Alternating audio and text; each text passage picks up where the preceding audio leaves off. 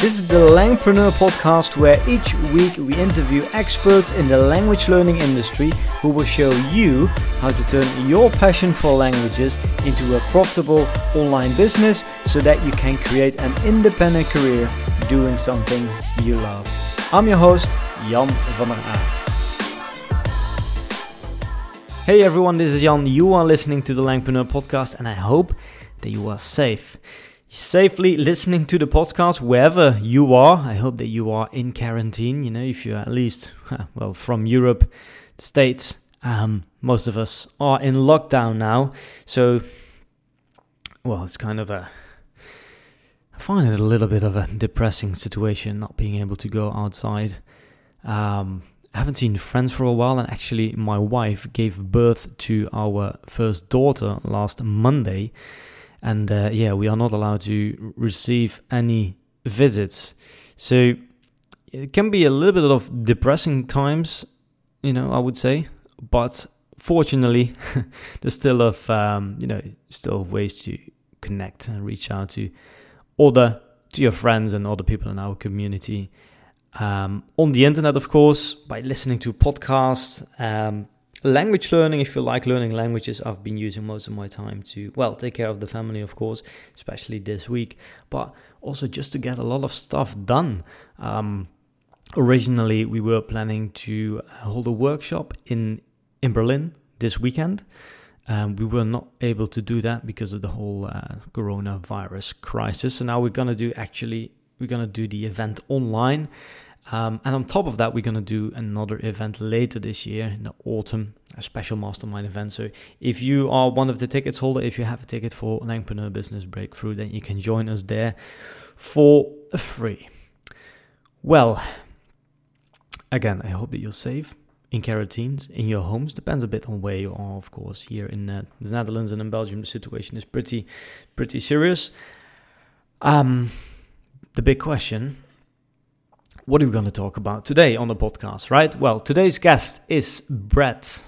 Brett from Learn Thai from a white guy. If you have tried to learn Thai yourself, um, you know, you've looked for videos on YouTube or if you have searched for information on Google, there's a big chance that you came across his content because, um, well, learning Thai, that's really his niche.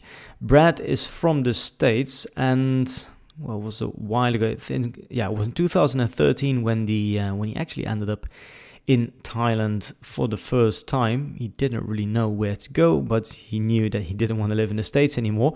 Then he met someone who recommended him to go to Thailand, where he started learning Thai from day one. He became fluent in Thai and then, um, well, basically started helping other foreigners learning Thai. He turned it into an online course. Um, and um, yeah, he has um, he's had a online business ever since. So in this interview, you're gonna learn. Well, first we're gonna talk a bit about Brad's background story, and then we're gonna talk about the challenges and opportunities that coming with un with sorry with running online ads, because he mainly like most of his. Well, not, I'm not sure if it's most of his revenue, but he mainly built his business through running online ads, Google ads to be more specific. Um, I can start making a very good living with a relatively small audience, which might be relevant for a lot of our listeners, for you, and how you uh, how building a language freedom business can change your life because that's basically what he has. Um, you know, many of us have an online business. We have all different ambitions. Some of us want to, you know, build a real company with employees in an office, and others just want to have others like Brad, just want to have the freedom and, and travel the world. And Brad has been traveling the world for years now. Um, you know, there were years where he was really traveling all the time, and you know, having this online business allowed him to do that. So, if you are interested in, well, if you are a Langpreneur, this episode is for you, especially for those who uh, in, who, who, like the idea of running a an online freedom business. Um, yeah, I'm sure you're gonna enjoy this episode. So without further ado, let's get started with this interview. Here is my interview with Brad. Hey, Brad, welcome to the Langpreneur podcast. Um, yeah, the first question on the podcast here for our guests is always could you please introduce yourself and um, tell us about how you got involved in languages and online business? All right. So I'm Brett Brett Whiteside, and my main business is Learn Thai from a White Guy, where I create and sell online Thai courses and as well as a lot of free Thai learning content. Mm-hmm. So you moved to Thai. When did you move to Thailand? I came. I went there in 2003, like early 2000. I believe it was March 2003. What brought you there?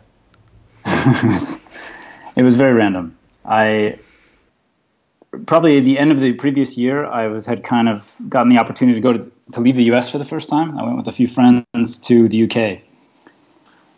and I traveled around the UK and Ireland, and I knew basically that I didn't want to live in the states anymore. Once I once I realized I could leave and that I'd be fine. Yeah. There, I basically went back, gave away everything I owned, and left the states like five months later. Well. And so the first place I went back to the UK, and then I was in Ireland, and then I got I got robbed in Ireland in a hostel. and then the next morning, I was kind of panicking a little bit, trying to figure out what to do and where to go. And someone else in the hostel that was just nearby said, "Oh, you should try Thailand. it's nice and it's cheap." And uh, so I bought a ticket to Thailand. I didn't even know where it was. And then you arrived in Thailand, and what were you going to do next? Just chill out and until you ran I, out of money, or what was? Did yeah, you have I, a plan? Yeah, I mean, I had I had some, I had you know maybe like three thousand dollars left or something like that at that point. point, and I don't know. I figured after being there a little while, like, oh, I could live off this for a year or two, because it was 2003. The you know the exchange rate was great, and it was hard to spend money there. Yeah and I, you know, and then I started teaching English, and I was I tried to learn Thai from the day, like the first day. I bought some some phrase books before I got on the plane, mm-hmm. and I was, you know, listening to some CD. It was like Living Languages. I'm sure you've heard of that one. Mm-hmm. And to which I think I learned the numbers and a few phrases. I didn't know how to learn a language or anything. Yeah. Uh, and then I just got there and walked around with like a Lonely Planet phrase book and started yelling at people in Thai, thinking I knew what I was doing. And it worked. No, no, it was terrible. it was not working. But okay. I didn't know. I, I thought yeah. I was great. I was like, oh yeah, I'm, i think I'm. A, I got an act for this. Mm-hmm. And it was probably towards the end of the first year that I I, I got a job teaching English in another province. Uh, I mean, originally, I was in Chiang Mai, mm-hmm. and I, I, went to this other province about halfway to Bangkok. And uh, going there, I thought my Thai was great, and I, you know, I realized pretty quickly that maybe it wasn't as good as I thought it was because I had a lot of trouble understanding people and they didn't understand me. And at first I thought it was, you know, it was all of them. but but eventually I realized that the problem was probably me. Yeah. And and that's when I kind of really dug into the script and the pr- and pronunciation and and that's kind of when everything leveled up and uh, everything changed pretty dramatically at that point. And I and I even remember like I remember there was very there was moments of epiphany where I was like I can't believe I've been saying these two sounds wrong for so long because they're so different. Once I kind of had a way to map them in my mind with the script. And that was sort of the, the catalyst for everything else. Mm. I guess many foreigners are dealing with the same problems, right? So they go to Thailand, it's a, there's, there's different sounds, and just Thai people can't understand them. So you, right. so with um, learn Thai from a white guy, you kind of help them overcoming these problems, like getting the pronunciation pronunciation right, and yeah, um, showing the difference. The key I mean, as I'm sure you know, until you kind of grasp the, the sound system of a language, it's it's really hard to, to make any real progress mm-hmm. because you're it's it's a lot of the, one of the big problems is if you can't say the sound in your own mouth, it's really hard to parse it when other people are saying it. So you you miss so many sounds. Yeah. But if you get really comfortable with the sound system, you can you can hear what the sounds of what people are saying even if you don't know the words yet which mm-hmm. just makes it easier for you to pick it out remember maybe write down and then figure it out later. Or you know once you've heard it a few times you tend to learn it. Yeah. How long did it take you to become fluent in thai? Uh, i mean what is fluent yeah what is fluent i mean. Uh, i'd say i'd say like three years. Three years. So three years to become like like to the point where I could like read books and not sound like an idiot in most of the situations. But you know, even now, 17 years later, I don't know everything. Mm-hmm. I mean, if someone asked me to give some speech on politics, I could kind of do it, but I would sound probably like an idiot. Yeah. Because it's just you know, I I just spend my time on the things that I'm interested in. I don't I don't learn things just to say that I can do them or to to pass a test or impress anybody. Mm-hmm. I just do what I like. When did you start? I uh, sorry, no. What's it, what's it called? Uh, Learn Thai from a white guy. And uh, what inspired you to start that website or blog, or what was it in the first place? So about 2006, I that's when I started teaching Thai on the side. I had uh, a friend who was always complaining to me about why his he could his he couldn't figure out why his Thai wasn't very good, and he had been in Thailand longer than me, and it didn't make he didn't understand if he had been doing it longer, why wasn't he better than me? and and I, at that point, I you know I long knew that it was it's because you haven't learned to read and you've never really learned to process the sounds, so everything you're saying is essentially wrong, which nobody wants to hear to hear. But that's the only way to move forward is to accept you know to accept that you're not as good as you think you are. And so I told him, if you want, I could probably teach you the script. And he's like, what? That's the most ridiculous thing I've ever heard. and uh, he like, so he ran off and he said, I'm going to go find a school. And then I ran into him a couple months later, and he's like, "Yeah, I asked a bunch of schools, and they wanted me to take some like 30-hour speaking course before they teach me the script." So he said, "Let's try your way." And so he was the first person I taught, and it worked really well. It worked so well that I started blogging about the process as we were when we were meeting and the things that I would try with him. Mm-hmm. And that was kind of the beginning of it. I don't. It was just called like Learn Thai at Blogspot or one of those free blog things back in you know the the mid two thousands. Yeah. And then the name came about probably. I don't know. It, uh, probably like the end of that decade, like 2009 or 10. I, people had already been calling me the white guy since mm-hmm. like 2005 that's the earliest I remember being called that. I, I was I was studying at a Thai university and I got an exchange program to Australia. So so I studied. You I were studied, you were studying at a Thai university. Yeah, in, and in I paid. Thai. I, I had to get to. I basically got to pay the tuition at the Thai university at the time, which was about two thousand dollars a semester or something, and I got to go study at a at like a university in Melbourne. Oh, really? so and and I stayed in like an international house, and I was like the white guy from Thailand. Ah, I see, I see. So you, yeah, you were the Thai so, student in Australia. yeah, so that was kind of interesting, mm-hmm. and I think I think the site was probably up by like 2009 ish, and I, but I didn't have a product until 2012. I think is when I I I'd kind of worked on it from 2000. I, I started in 2009, but I didn't know. Mm-hmm. I was still of the mindset that I why would anyone buy anything that I made? Yeah. Uh, I didn't, I didn't, I didn't understand that there was money on the internet. I didn't get it. But then 2012 is when I started, when I finally put a product up, and I made sales immediately. Yeah. Do you already have a big following at the time? A few hundred people. On the mailing list.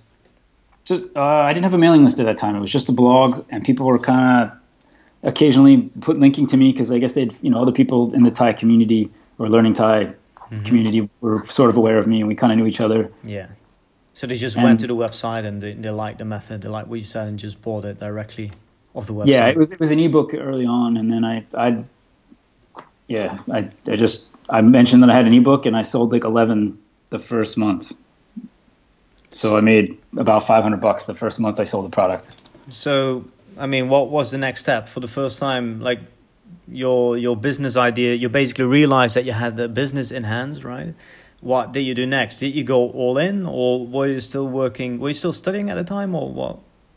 what uh, I, what I, graduated, graduated in 2009, so I okay. was just I was doing translation. I was teaching Thai. I wasn't teaching English so much anymore because I was at that point I was able to charge quite a bit more money for for teaching people Thai. At this mm-hmm. point, we're kind of like the early digital nomads were kind of coming into Chiang Mai at that point, and so yeah.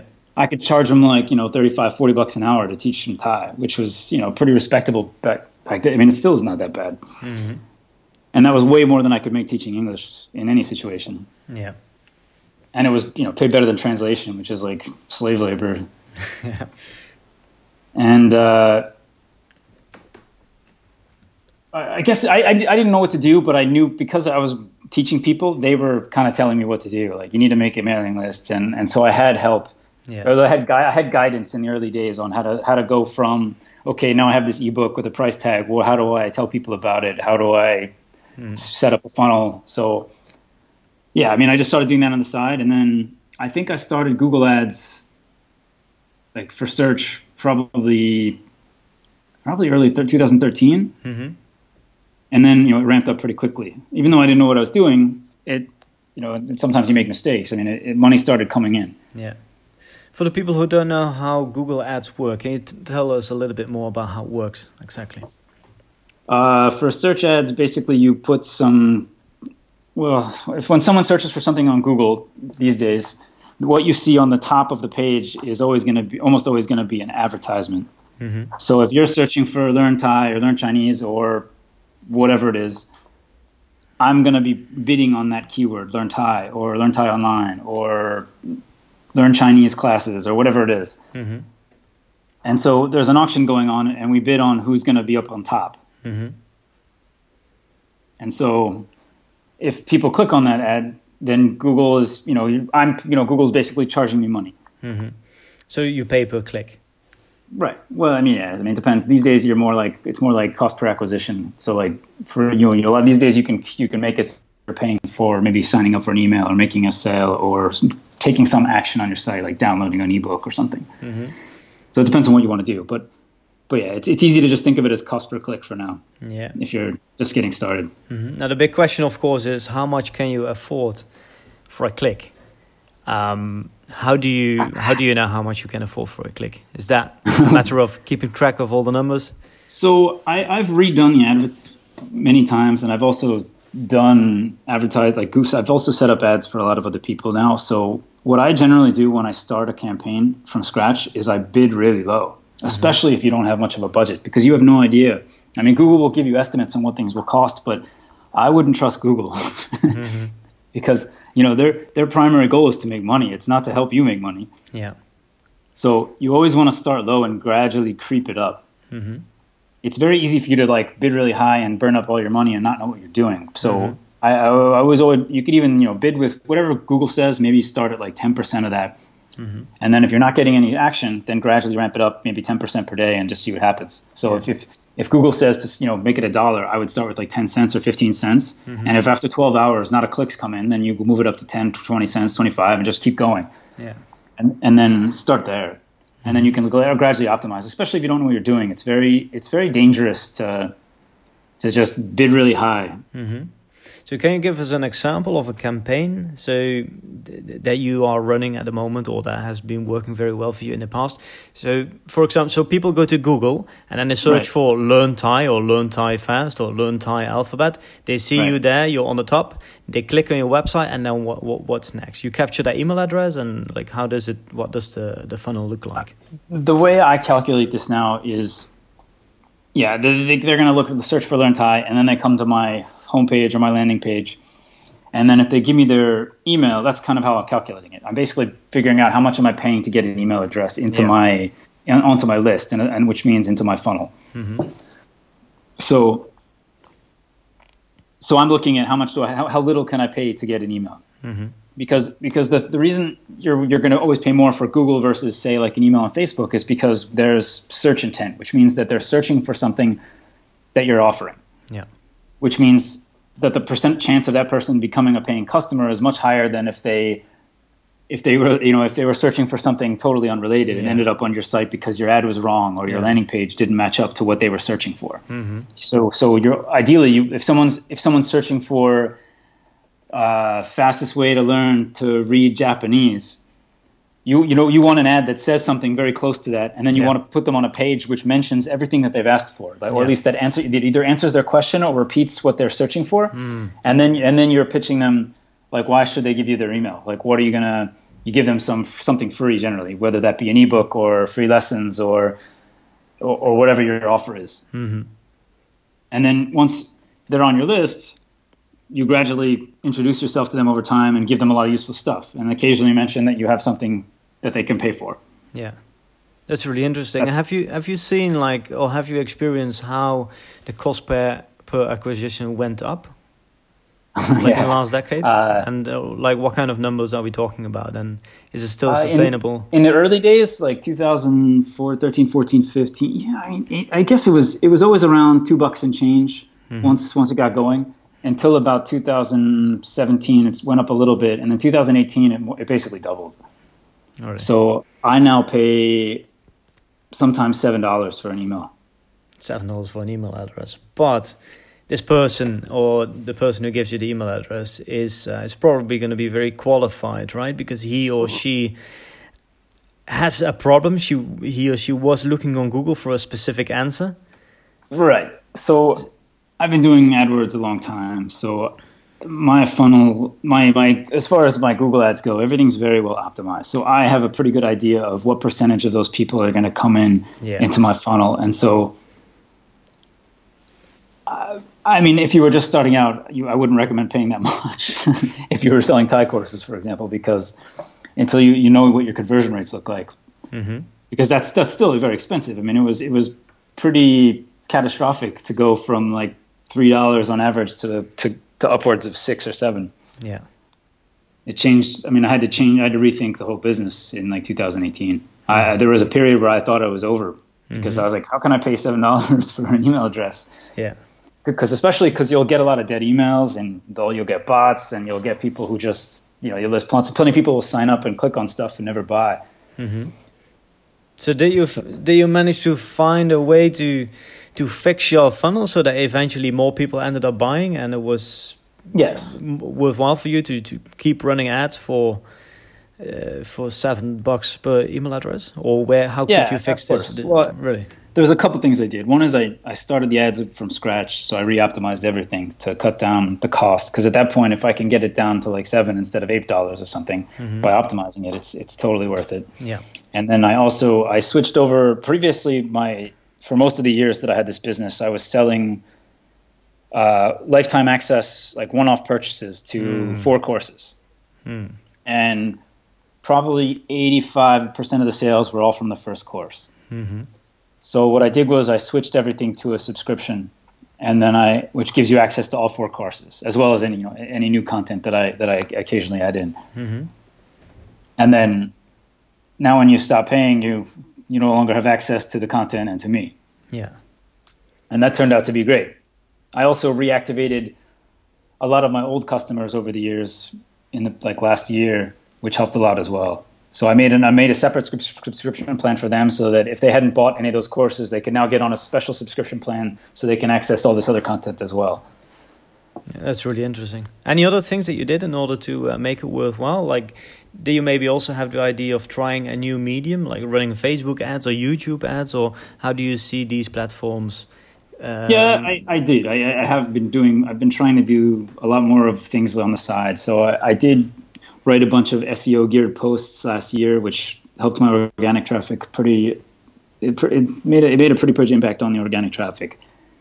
And then I've also been like doing other people that have tile related YouTube channels. I, I was collaborating with another person, like a YouTube personality for a mm-hmm. while. I did a bunch of videos with her. Mm-hmm. And I don't know, I'm just trying to, I'm open to trying more things. So uh, I'm occasionally investing time into doing different things just to try other channels out. Because yeah. over the years, it's like, okay, I got really good at this and I have some level of ability with everything else because I've had to do everything over the years. Yeah. But it always seems like I just don't get the same kind of results with organic or Facebook that I do with Google. Mm-hmm. So it's yeah, these are these are things I struggle with. It's I, I occasionally use Facebook ads, but mainly I, I, stick to retargeting these days. I don't feel like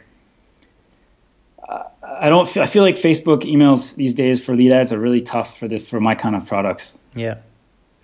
Yeah, I, I, I know the art of experience. Like at Language Boost, for example, we also run Thai for ads. Uh, sorry, we also run ads for Thai, not at the moment, but we've done mm. it hmm. in the past. And we see that many people, especially for Thai, they're very skeptical about right. what you are selling. We've never experienced that for any other languages, but for Thai, people are so skeptical it's never going to work. Scammers, you know, this, this kind well, of comment. I think I think the odd, you know, a lot of these are just like old Western guys. Yeah, the traditional, the traditional expat who, you know, there's a there's a particular type here, and I mean, you know these people. I mean, I, have seen them all the time, and and they're suspicious. You know, they don't they don't understand that that not everything on the internet is a scam. yeah. yeah. I mean, I, have done I, occasionally. Well, every few months, I'll, I'll give Facebook lead ads a try again, but they're very expensive and they don't convert very well at all. And I can never I can never really justify the cost for any length of time because I can't prove that, that it's it's it's bringing anything in. Whereas re- retargeting will work for a while, and then whatever the ad is, you just got to retire it for a while, and you can try the same ad again a few months later. I don't know if you've noticed that with Facebook, but I found that to be one of these little weird tricks that doesn't make a whole lot of sense, but it seems to work. Where uh, I'll turn on ads for a while, and they'll they'll do good, and then they'll stop working Mm-hmm. yeah. and then and I don't know if that's a saturation or I, I, don't know exactly what's happening. But then I just turn them off and I'll try it again two or three months later, yeah, and it'll be good again. It'll yeah. be like a fresh ad, and like maybe Facebook pushes it more. I, I don't understand what their algorithm is doing, but mm-hmm. I found that to be something worth trying every so often. Mm-hmm.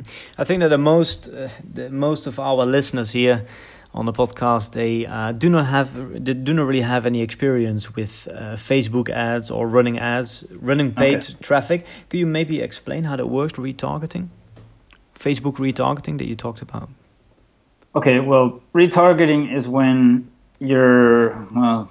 You know, let me give a specific example. so if some, if someone comes yeah. to my site, yeah, they're they're triggering what's called a tracking pixel. Mm-hmm on whatever page. So I, I, know that so some person from some place has come to this particular page. Mm-hmm. So what you can do both in Google and in Facebook is target those people using cookies to which will then allow you to retarget them as well as referred to on another platform. So if you visit my sales page and I happen to have retargeting turned on on Facebook, you're going to see ads of me trying to sell you on my on my courses. Yeah because I know someone that made it to the sales page is a lot more likely to buy than say someone who came in organically to how to say thank you in Thai or something like that, who, who has, a, has a much lower intent. Yeah. So you show an ad on Facebook uh, where you say, "Hey, I've seen that you were interested in my course, uh, but right. for some reason you didn't buy. Here's a special offer, something like that."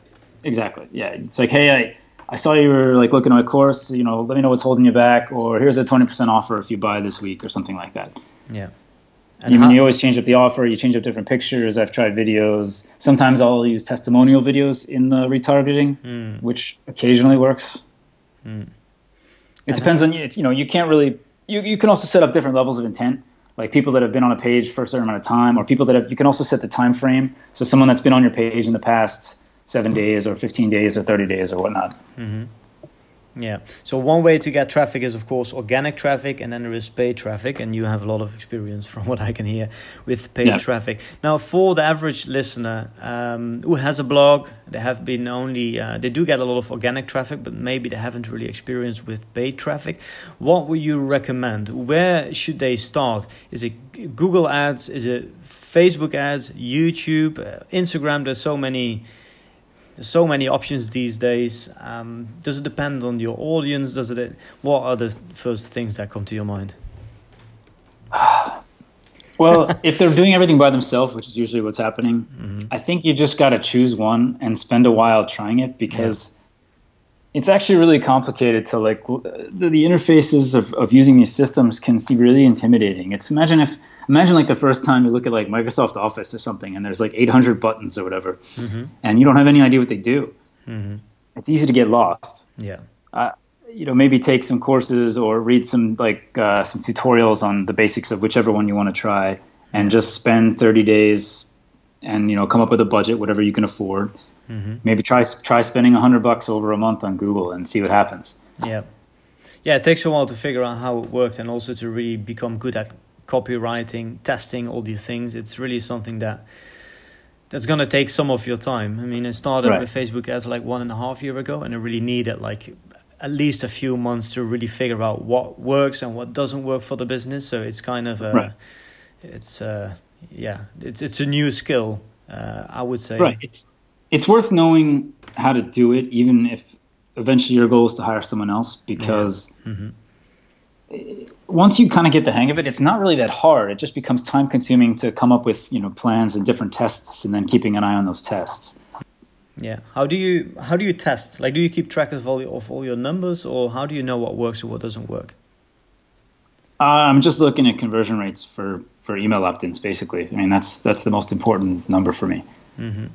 So I, I mean, I'll, I'll, generally be running a bunch of ads, and then every once in a while, I'll just poke in there and see if, if one of them's underperforming compared to the rest. I'll I'll replace it with like basically what I'll do is I'll take a copy of the the highest performing one mm-hmm. and just tweak tweak the headline or tweak something in it, and then let it run for a month or two and see what happens, and then I'll check back and just see what the conversion rates are looking like.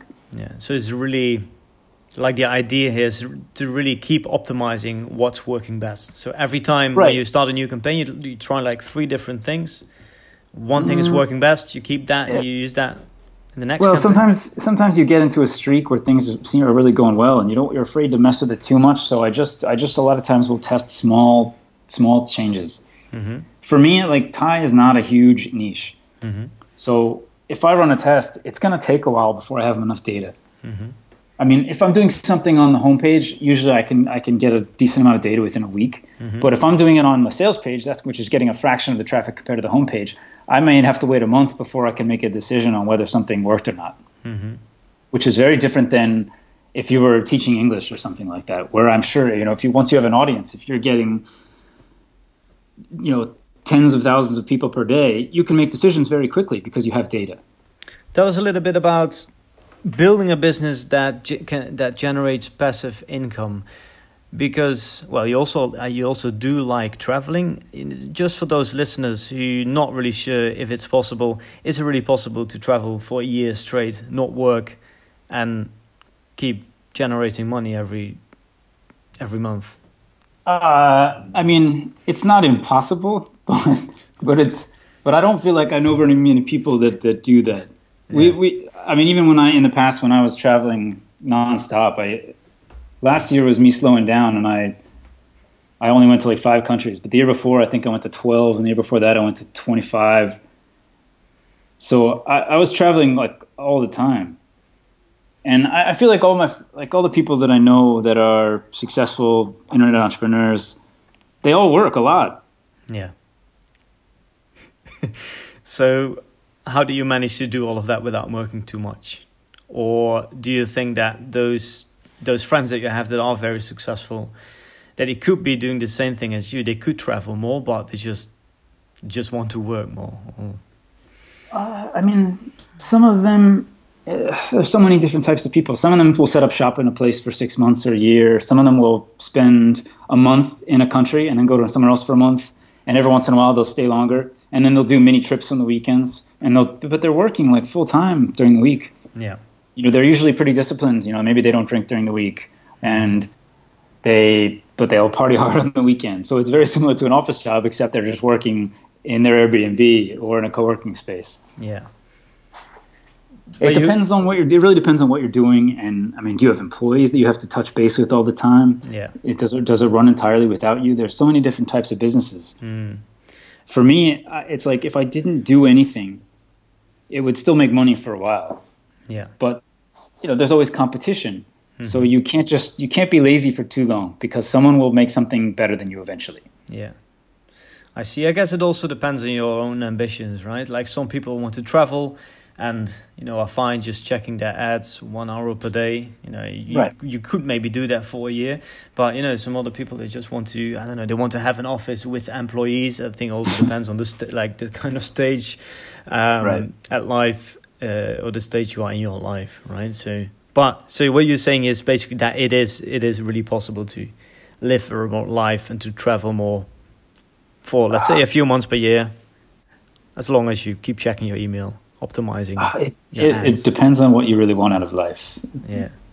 And where, where do you find the joy? Is is the joy in building things that have value and sharing them with people or is it in making money? Is it in seeing other places? Yeah. I think every, everyone has to figure that out for themselves and you maybe you don't know. Yeah. So it's it's okay to try all those and see what happens, Yeah. and see how you feel and see what you enjoy. I mean, if you if you're if you hate writing blogs and you're making a little bit of money blogging, then maybe you need to think about transitioning into something else. Because ultimately you want to spend time doing something that doesn't make you miserable. yeah.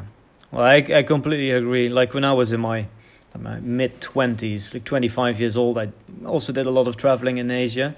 I remember that once like after eight months of intensive traveling i was like okay enough. I want to be productive again. Because yeah traveling is cool but it's also nice to uh, i think especially for people who are listening to this podcast we want to build something right and I Right. think, and I think it's good to to figure that out. I think in order to really discover discover that, you know, if a builder or not, you just need to you just need to do it. Do you have like the same feeling after that year, after a year of traveling? Like, do I you also um, have the feeling like that you wanted to be productive again? And, uh, I, I mean, no, even even the past year where I've been traveling a lot less, I miss it. mm-hmm. I miss running around like a crazy person and like hearing someone, be my friend, being telling me that they're going to be in South Africa. Like, oh, okay, I'll come next week. Yeah. and yeah. I'll go stay there for a month just because I'm someone I know is going to hang out there. Yeah. I, like I, I really enjoyed doing that, but I figured there was a lot of work to be done. I, am building. I've been building another business for a while, mm-hmm. And that's I've sort of soft launched that, and it's making a little bit of money now. And I, I it's it's something that has a much greater potential than the Thai site. So I, I feel like I need to really grind and, and, put some time into that and turning that into something real this year. So as much as I'd like to go travel all over the world again, I know if I work really hard for a year, this thing will make a lot of money. Yeah, cool. Well, that's uh, that's a good inspiration then, I guess. Let's um yeah. So let's recap a little bit the success that you've had with uh, Learn Thai from a white guy. What mm-hmm. do you think? So basically, you started offline, right? You started teaching one on one, and that way you got a really good idea of what the struggles are of well the white guys or the foreigners in in Thailand, which was basically right. pronunciation. Um, that's when you started your blog. You got some traffic there, and then eventually you launched an ebook where you helped people to solve that specific problem. You right. launched a product, people started buying it, and then from there it was really just a matter of, of, of, getting getting more traffic, right? And basically, the way you, you did that was by running uh, well running paid ads. Do you think there right. were any other things or actions that you have taken that have contributed to the success of, of the business? What were like the most um, important things that you've done for your business that have uh, contributed? Right, uh, there are a couple things yeah. that I could throw in. One is that I've always tried to be really honest in my marketing. Mm-hmm. And I always I always write the emails as if I was just writing to a friend. Mm-hmm. And I think that's paid off a lot. So I get people answering me all the time saying thanks. Even even when I re-emailed emailed some customers I hadn't contacted in years, they're like, "Oh, thanks for checking." I, and I was so and it's funny because you're always so scared. I'm always so scared to like I'm always nervous that I'm going to bother someone. Like mm-hmm. I still have these feelings. I mean, like I, I've, I can go past them, but I remember in the early years it was very difficult for me. I always felt that I was, I didn't want to be annoying or I didn't want to bother someone or pester them to buy my stuff. Mm-hmm. But I think you have to reframe your mindset so that if you're really offering something of value, it's okay to go and tell people about it. If yeah. they really don't want to hear about you, they can unsubscribe. Mm-hmm. And if they get really angry, you don't want those people on your lists. You don't want those people buying your stuff because you don't want to deal with that type of person. Yeah. I think this is this is a, a an invaluable point for someone doing B2C is that you know once you make a little bit of money, it's you know fire the bad customers. Don't yeah. don't work with people who cause you a lot of stress and problems. Mm-hmm. It's not worth it's not worth the you know whatever business you're getting from that person anymore. Mm-hmm. Can you give a few examples of how you like the language that you use with with the with the people that you email? Because you say you talk to them like a friend. Can you give us a few examples of things that you would that you would share with the people? Okay, so when I'm when I do an email sale or an offer, which I do very often, I'd say, I mean, at least twice a month, maybe if not more. I tell them where I am and what I'm doing. Mm-hmm. So like, oh, I'm, I'm, in back in Chiang Mai, and the burning season started. The air quality is terrible, so you know everyone's wearing masks. Like I, I let them know as if I was writing like my aunt or something. Yeah. I give them a little bit of background of what I've been doing, and if something interesting is happening, I tell them about it. Mm-hmm. And then like, oh, by the way, thirty percent off courses this week. yeah. yeah, by now within 24 hours, if not, the offer expires, and uh... yeah, pretty much. I mean, there's still there's still some some level of like marketing psychology in there, but yeah, I, I, I just I think it's better to be honest and to stick to the the times that you say. And sometimes I'll do like an offer where like there's ten slots, mm-hmm. and I, I actually mean there's going to be ten slots, so I'm not going to just leave it open yeah. I'll say, sorry, the 10 slots are used up, but if you want, I'll give you this little coupon code as a consolation, or, or you can wait till the next offer. Yeah. Because I, I guess the big benefits that we have, or the big advantage that we have as a langpreneur, you know, we are someone, you know, we build a language business based on our skills, but also around our personality, right? So people know you, people know that right. you are the white guy. So this right. is something that like big companies cannot do. Like we can share, we can say, "Hey, it's Brad here. Um, just moved to Vietnam because of the burning season. Yeah, I'm learning Vietnamese." We can do that. Like it's hard for big companies to to do that. So I think if people have the question like, how can we, as small, you know, solopreneurs, solopreneurs, how can we compete to all these big companies? And I think that this is uh, this is one way we can do that. Do you think that there are other ways that or other benefits that we have as a solopreneur in this language learning niche? Benefits for us or for the customer? Well, maybe both. Yeah, where where are the opportunities for the customer? Well, maybe for the customer. If it's a benefit for the customer, it's also benefits for us, right? All right. So compare in the in the case of my business, I'm a, a foreigner that learned to speak this language. Mm-hmm. So I have I remember how I learned it, and I can show it to someone else. Not just also also the people that I've taught and the people that have bought my courses, mm-hmm. and I can share that knowledge with someone to save them time. Yeah. And I can explain things that the average native speaker isn't even aware of that they take for granted. Yeah. Mm. Uh, I mean, imagine imagine trying to explain how to make an L sound if you have. I mean, if you're a language teacher, maybe you have some experience thinking about this, but the average person the average, especially a monolingual person, they have no idea about how to make the sounds in their mouth mm-hmm. and how to ex- how do you explain that sound to someone else? Yeah, especially if it's not their native language, it's very difficult. Yeah. So that's the advantage uh, that you have. Well, how is a big, how would a big company do this? How would like Rosetta Stone mm. ex- explain an L? Would, would they they wouldn't even bother with it because that's not worth their time. Mm. Yeah. So that's like so. How do you do that? How do you like, give an example. How do you teach people how to pronounce certain sounds in Thai? Do you make it very personal? Do you share a story or? Sometimes it depends on what it is. I do use some mnemonics for some things. Uh, there's a couple videos in the course, in like the the first course, where I I'm actually kind of telling them what's where your tongue is supposed to be and how it's similar to a sound in English, but now and how it's different. Yeah. Like how to make like an ng sound. Do you do you speak any languages that have an ng in the beginning? Um, a little bit of Thai, or, or, Cantonese as well, I guess. Right, right. Um, Cantonese has the same sound, but how would you explain that sound? Like this. Mm. Right, but that's how that's right. That's how a native speaker explains it too, because yeah. they're gonna they're just gonna say nah, and then you say nah, and then you're they're like no. Yeah. This is a very standard transaction between native speakers and learners, where the native just keeps repeating the sound and you say it wrong and then somebody gets upset and gives up. Yeah. So, so i help people pass that part. Yeah exactly. And you can only do that because you have gone through this experience yourself right? Whether the, these big companies of course. they, they, they don't make a personal or maybe they haven't even learned the language themselves. They just work with native speakers. It's just a different level of insight and it's more personable maybe there's trust on some levels. I, I, I, don't I can't always say what what the reasoning is why someone buys my course over Thai Rosetta Stone, other than saying that my stuff is way better. Yeah, yeah. but but actually I really believe that. Mm-hmm. Okay, so yeah, again, so you, the success of learn Thai from a white guy. Maybe number one was actually to get a really good understanding of the challenges that the foreigners in Thailand um, are facing who want to learn Thai. Email marketing, make it very personal. Right. Paid ads, uh, you became really good with that, especially Google ads. Anything else that is worth sharing with the people here who are listening to the podcast? Any other tips or advice that you want to share here? Any lessons learned? Uh, okay, there's, I would say, always be testing.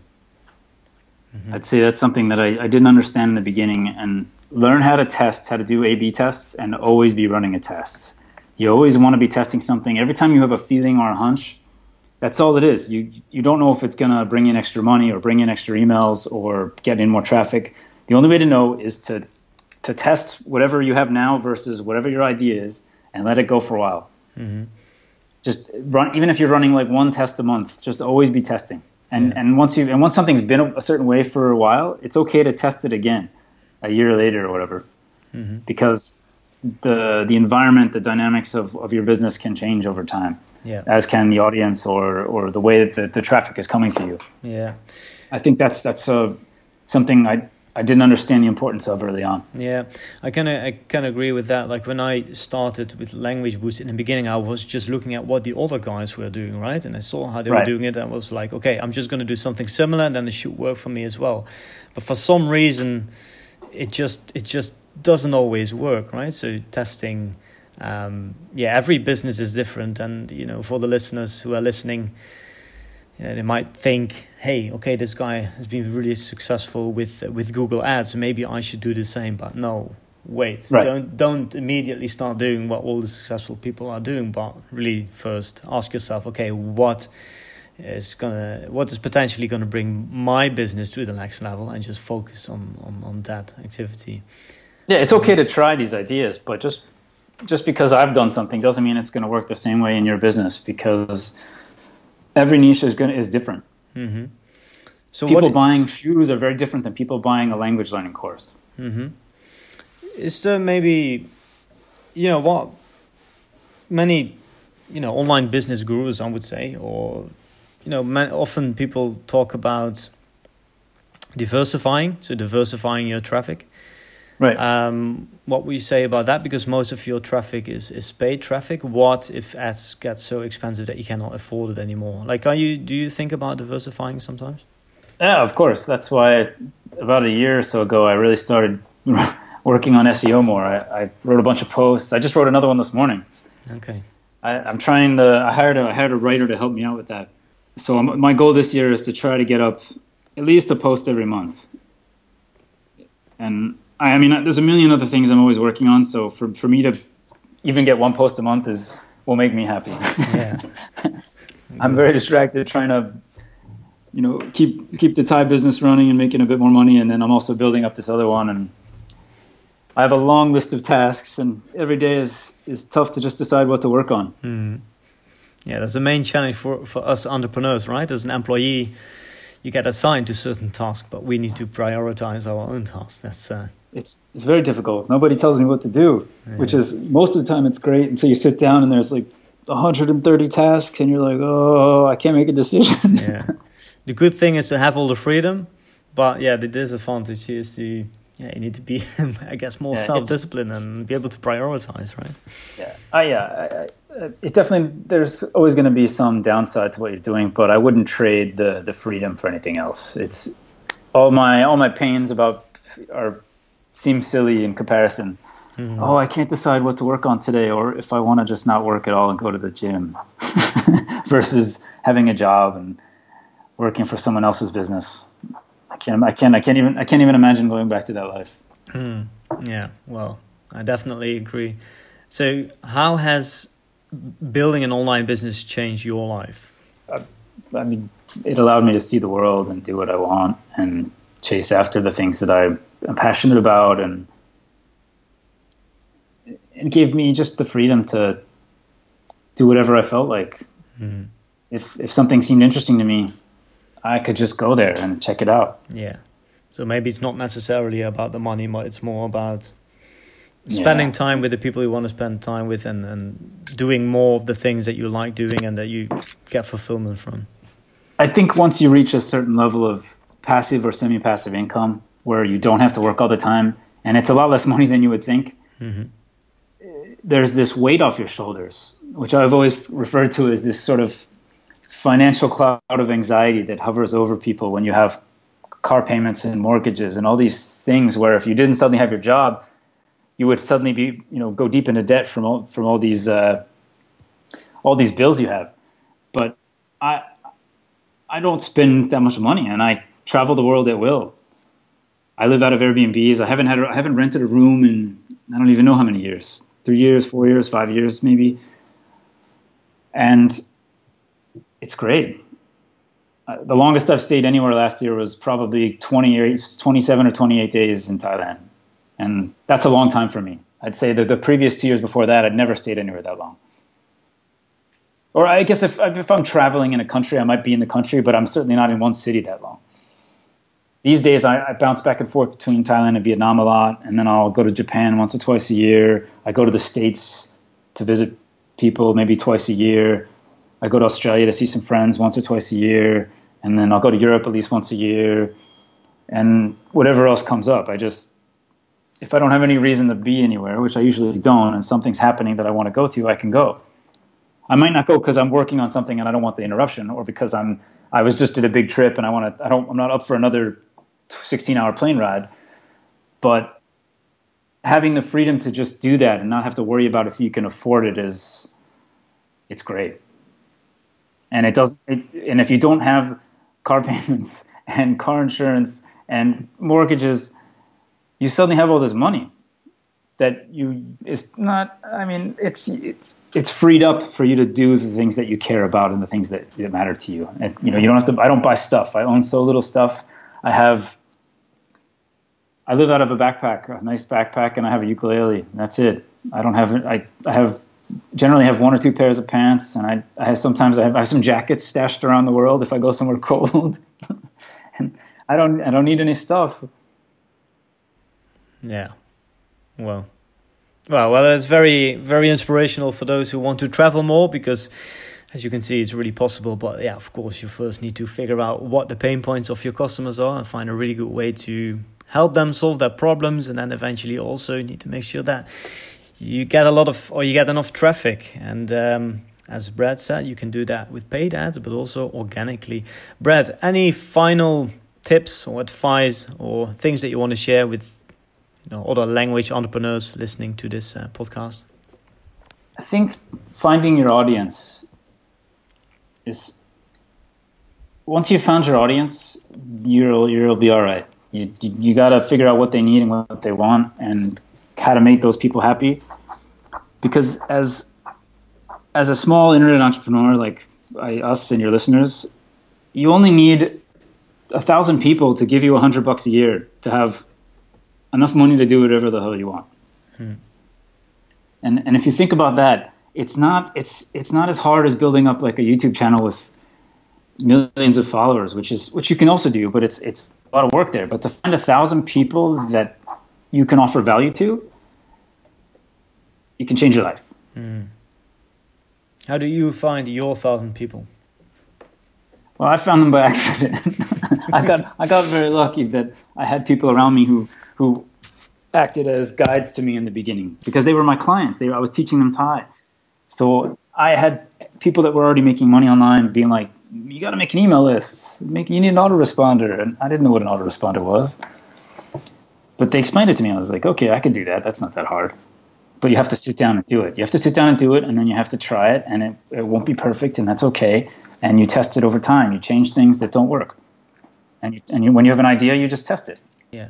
So so maybe it's really a question of looking around, you know, looking talking to the people around you, see what their problems are and maybe identify some of the skills that you have that can help them to overcome those problems. Then just get started with them like you did. Right. And then those people will be the guides will be your guides to to to you know other people who are dealing with with the same problems. Well, if you if they have an audience, if you have an if you have an audience already, even if it's just a few hundred people, you you can already you can already start playing with that. You can try to make a product, an ebook to solve whatever their problem is, or or some sort of guide, and see if you can get see if you can get your small audience of hundred people to to buy a seventeen dollar PDF from you. Yeah, exactly. And then also once, start a conversation. You, yeah. I was going to say that once you've made your first sale, your it'll it'll your mindset will change I, I think for me, I didn't I didn't believe anything until the first month, and once ten people bought my book, that's when I realized that there was money on the internet, and, I could access some of it. It changed my mindset entirely. Just the first couple of sales, I, I didn't. I, it just it was surreal. And when you, I think when you make your first sale and and no one comes back saying that they hated it or your product's crap, like I can't believe I bought this when when you when that doesn't happen, there's this great sense of relief, and then you can believe in yourself and, and make more stuff that has value. Mm. So for you Langpreneurs, if you've been listening, if you've been enjoying this podcast episode so far, now well, now you know what to do. Who is your audience? Who are the people you are serving, and what kind of problems do you help them solving? And then you know, just sell something. If you really have an audience that wants something from you, then offer a product because, as Brad says, your mindset is going to change after that very first sale. It's really about finding that momentum. And um, yeah, so keep going. And uh, Brad, any other things? uh, stay honest. stay honest. Stay honest. Be personal. Honest. Yeah, be nice.